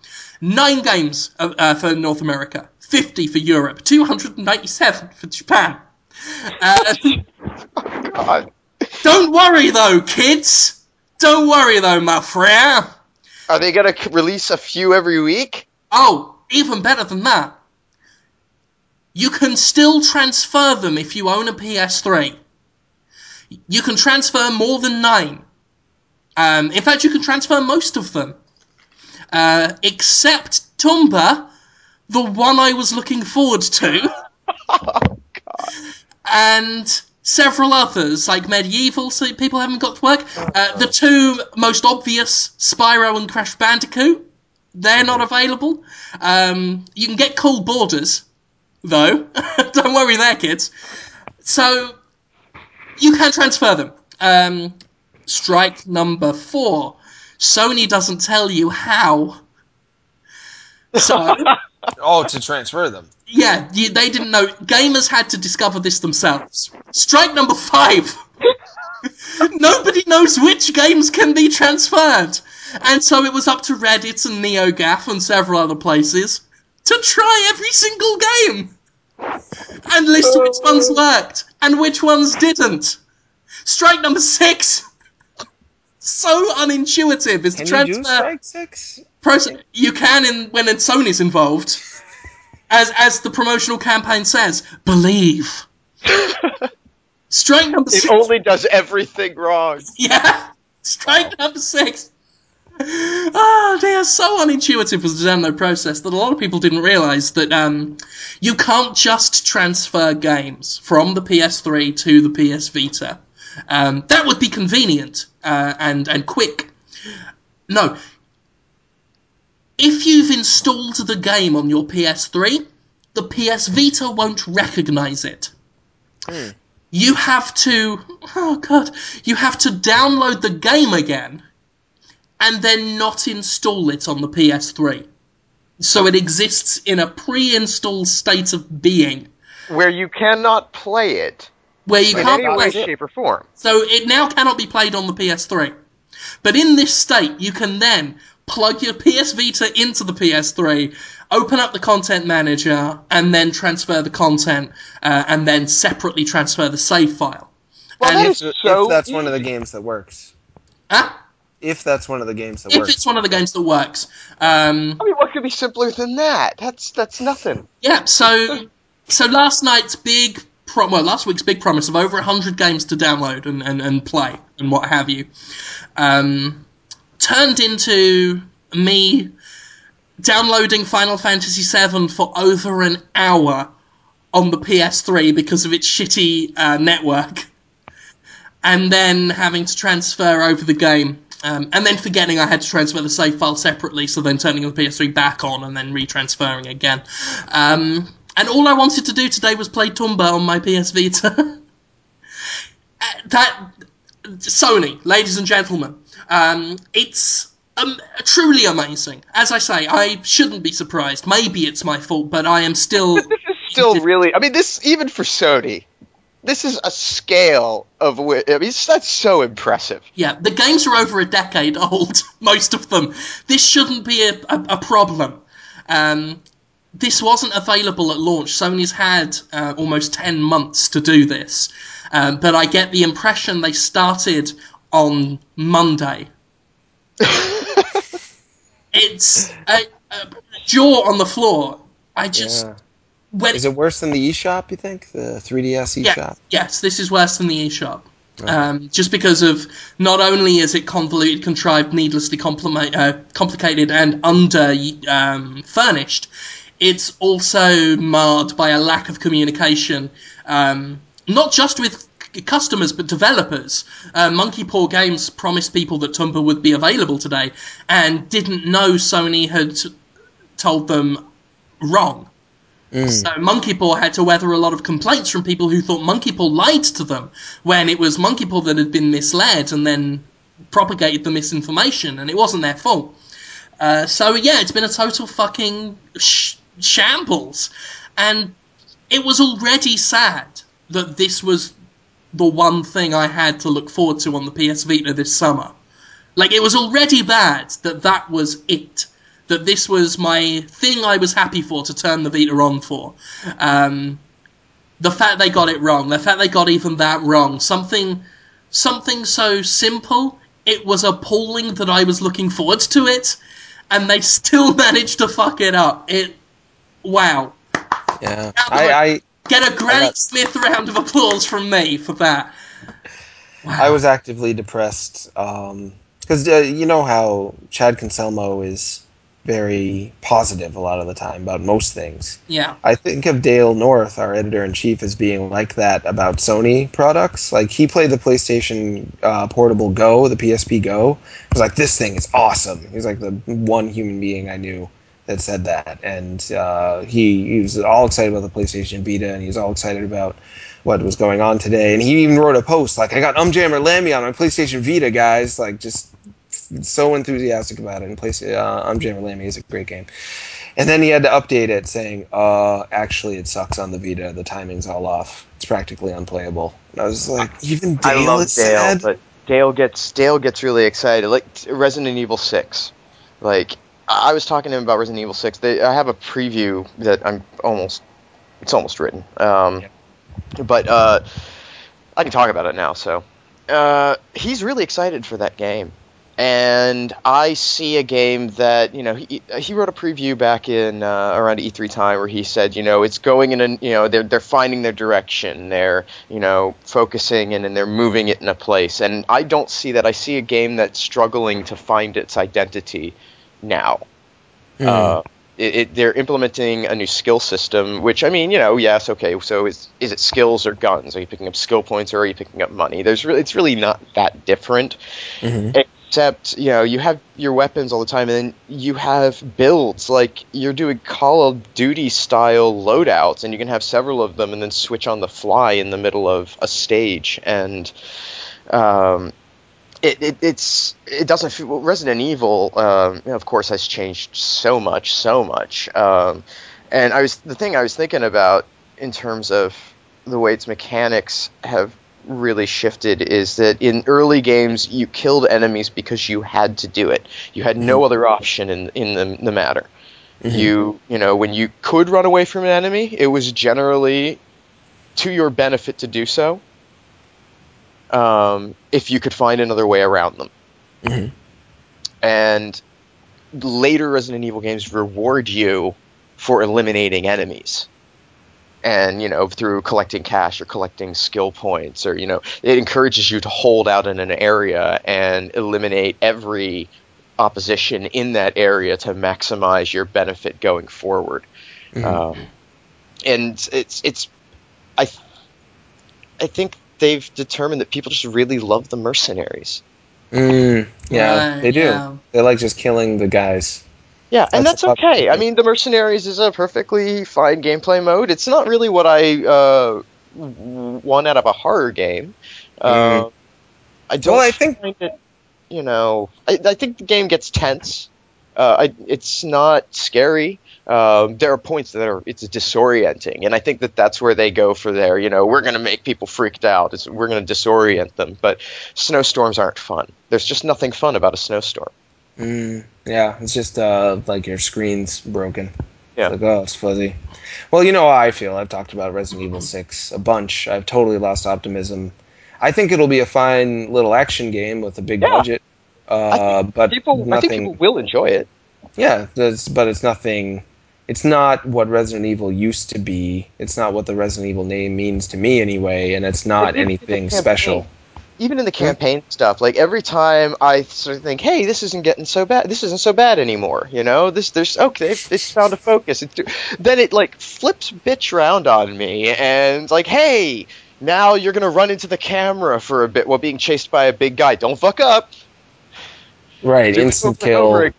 Again. It's like, Yeah, yeah, the pacing and the. uh, I'm sad about it. I used to like that series a lot, but you know things change. I Oh, used to love Rat. I used to love the rock and roll band Rat. And I don't like them anymore. Uh, should we do questions? Should I talk about the games I've played? I haven't played that much. Um, Uh. ugh, it's. I really. We gotta wrap this up. So Let's do questions. Yeah, I let's do just, some uh, I'll cues. just quickly say I played Last Story some more. I still like it though. It you're enjoying it, yeah. I really liked it for a while, and now it's getting a little slow uh, for my blood. But for a little while there, I was like, I can't believe this is so fun. Uh, the story is so cliche, it's almost non existent. And I don't really like stories in games, so that works for me. Like, it just goes through me like, like water. Like it never even happened. And the characters, though, uh, story aside, the characters are so innocent and likable. Um, their world is so sweet and naive. It's like anti Grand Theft Auto in that way.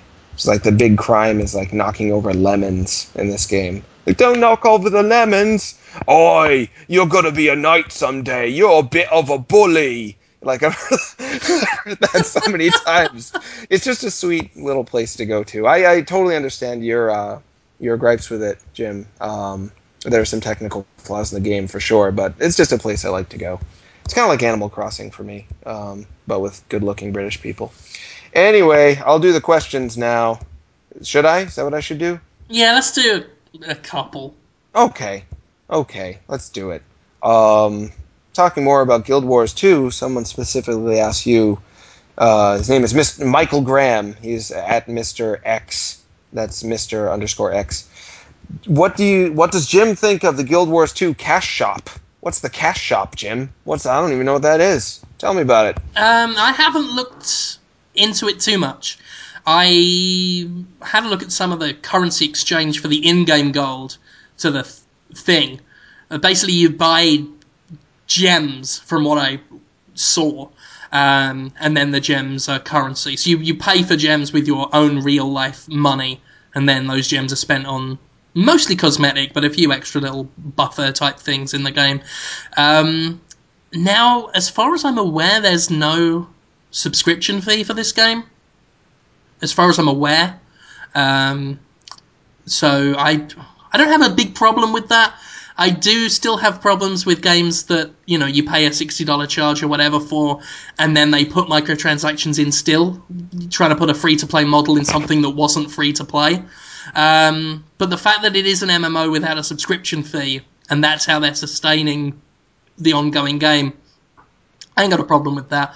Although I'm not sure whether he is asking whether I, you know, what I think of it in terms of its quality or what I think of it as a concept.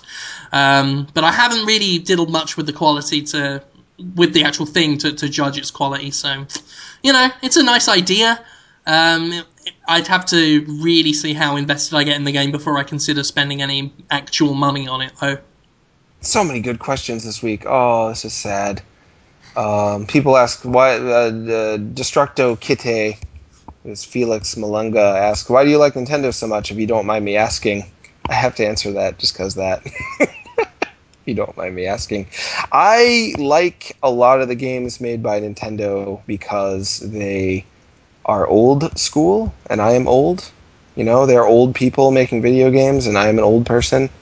The um, you know the kinds of games I grew up on, they're still making those games, and I those are my favorite kind of games. I never wanted them to stop being made, and they are still making them. So that's one reason. I don't like all their games, that's for sure, and I don't like a lot of their business decisions.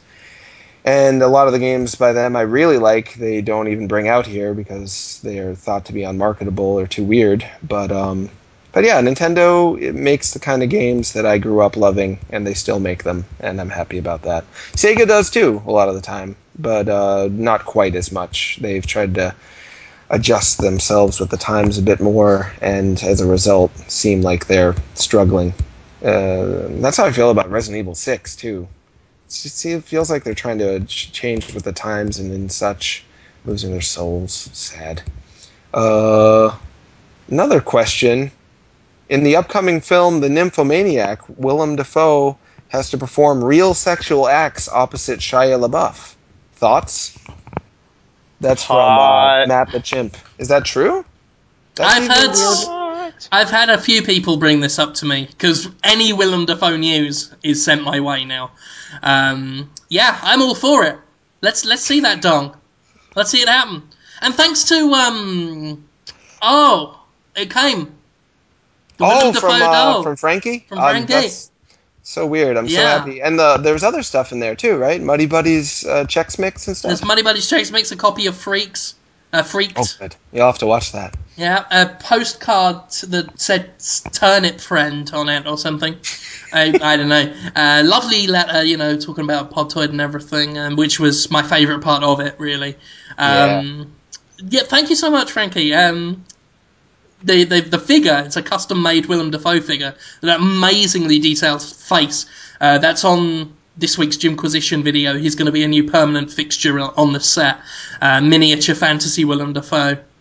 It's a recurring like, a co-host. little- He's wearing a little rabbit costume. I think it's from uh from a Green Goblin doll, maybe. I'm not sure how it happened, but uh, yeah, thank you so much, Frankie. He sent me one too. I was touched beyond belief about that. Uh, we'll do do, do a couple more if you want. Um, Blood Gin asks, with the fracturing of gamer culture into so many subsets, what, in your opinion, constitutes a gamer?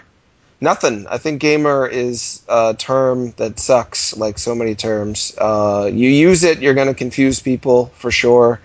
I use it out of laziness sometimes, and I always regret it afterwards. Uh, it's like fast food, you know, it's easy and quick, but it, you know it's bad, and you do it anyway. So I try not to do it. I Uh, use it the same. I see it the same way you'd say sports fans. It's like you know, a sports fan isn't going to watch every single sport. You know, they might only just watch one sport, but you know, it's it's just a blanket term to denote a, a, a sizable demographic. I've got no inherent problem with the term. Yeah, I have more Yeah, term, I don't have a problem, term problem problems than you guys. Yeah, I'm known for not liking terms, so that's me not liking terms again. Um, 2D2 Will asks, do you see developers moving towards the Wii U after the PS4 and next Xbox launch due to increase production costs on the later two? Not if the PS4 and the next Xbox sell really well and their games make a lot of money. Then that'll just change the way games are made into bigger, bigger budgets and bigger, bigger sales uh, to support them. But if they don't sell, if they don't make money, then yeah, people will back off a bit and focus on Oh, Wii U God. development. Yeah, You know, if it, if it were any other company than Sony, you know, I'd say, well, they have to learn a lesson from the PS3 cell architecture, and there's no way they'll make that, you know, a problem for developers to develop on the hardware again like they did. But you know, that's and if that's the case, it's just going to make things more expensive. Yeah, I, I honestly, my expectation, people talk about the PS4 and the next Xbox a lot as though they already know they're going to be super powerful machines that will be relatively expensive, like the Xbox 360 and the PlayStation uh, 3 were. But I'm not as confident that that's going to happen because Microsoft and Sony did notice Nintendo's success with a cheaper, smaller, weaker console. And uh, I definitely think their next consoles will be more powerful than the Wii U, but I don't necessarily think they're going to be way, way more powerful and way, way more expensive because that didn't work for them that well. uh, yeah, I think you're right. I think it will. I think they will be producing uh, machines that aren't necessarily the same same leap in, in terms of hardware costs and quality um, that we saw with the last generation of consoles switching over.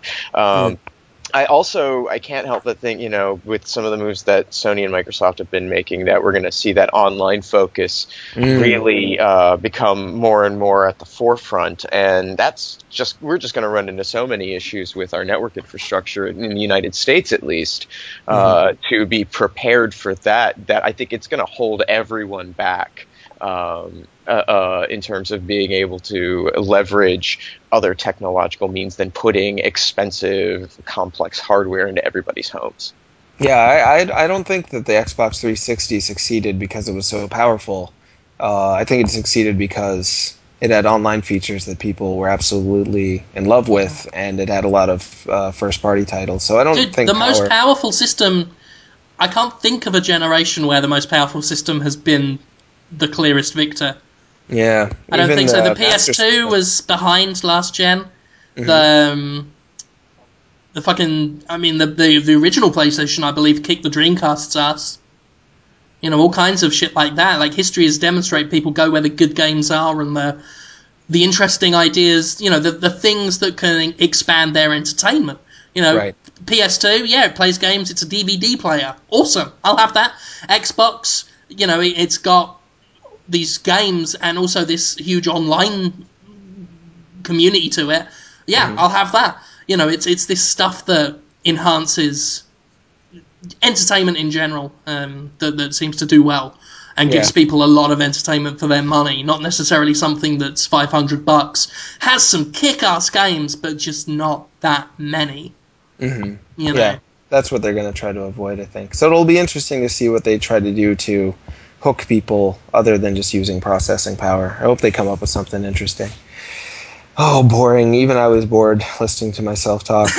Say that. Uh, it was painful. Uh, we'll do one last question because it's a good one. Robot A. Leon asks, What's your favorite game this year so far? Is that hard to answer? You can just say anything.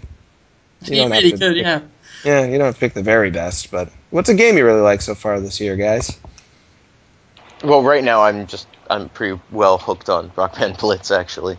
Oh, really? Um, I, yeah, I mean I don't know if it's going to be my favorite game this year, but it's it's definitely one I'm going to put a lot of time into because it's the and and uh, if you're doubtful as to whether or not you'll like it, there's going to be a demo.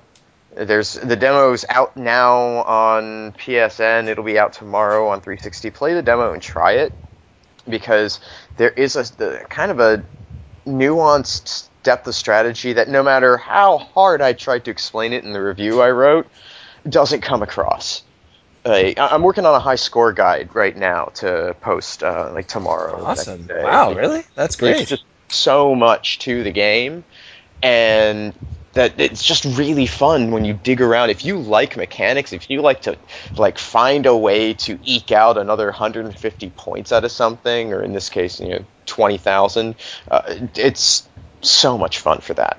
So I'm, I'm hooked on that right now. What do you say more so than regular Rock Band then, which is pretty much Well, they're just just sheet completely music? they're completely different experiences. Uh, regular rock band is a, a social endeavor with other people that you have, you know, at your house and you're all hanging out and partying. I I I know that some people do play rock band online, like across the internet with other people. I've done it once or twice. I think it's kind of not fun. Mm. Um, and by contrast, Rock Band Blitz isn't fun for anybody else in the room except for the person who's playing it huh. like it's not enjoyable to watch. It's the same sort of scrolling city background looping all the time. You know, it sort of moves and curves, and sometimes it feels like it's moving a little faster or whatever. But that's that's it. I mean, it's just dull to look at. And so, if you don't know exactly how all of the scoring stuff works, and you're just watching someone tap buttons and jump from track to track, it, there's nothing appealing there. But if you're playing it, and if you're you know using Rock Band World and posting scores against people who play and trash talking, it's amazingly fun. It's Hmm. just isolating uh, to a single player.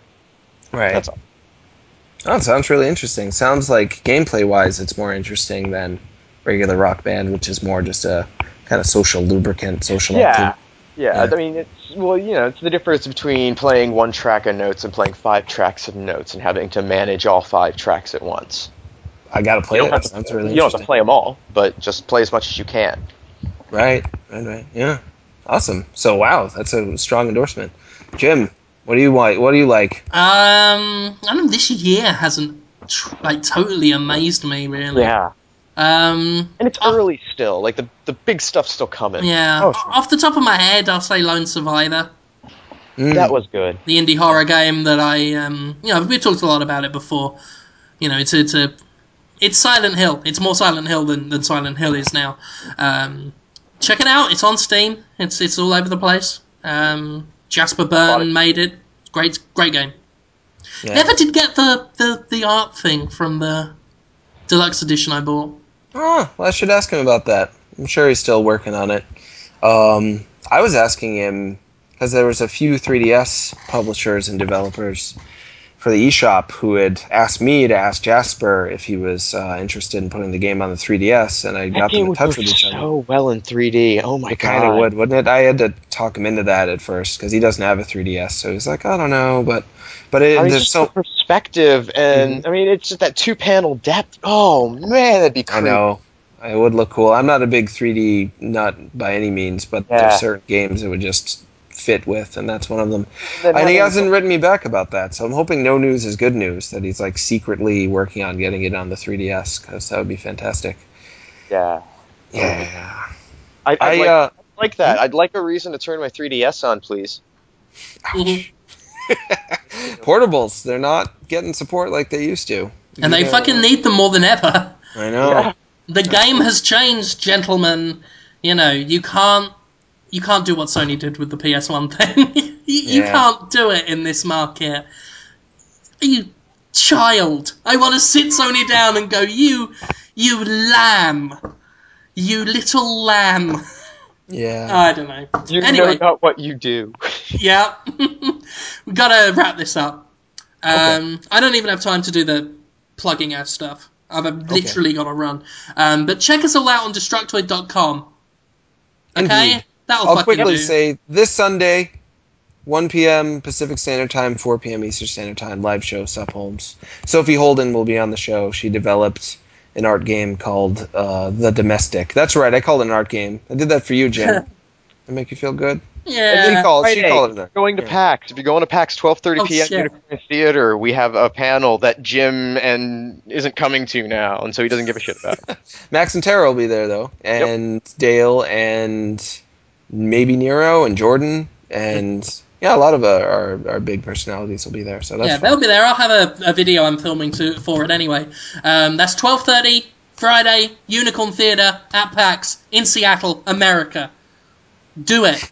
I, I, I give enough of a shit at least that I don't want to see my guys go up the shit creek without a paddle. So turn up. They'll, they'll, they'll give prizes. Do it, idiot. And we'll see you next The week. problem is, is that I trust Oh, any shit. paddle. I'm sorry. The problem is that I trust that any paddle that you would produce has holes drilled into it to reduce air resistance, so it'd be completely useless in the shit creek. Because the, then he can beat a, beat a man's butt better with it. That was where I was going with that. Yeah. We'll see you next week.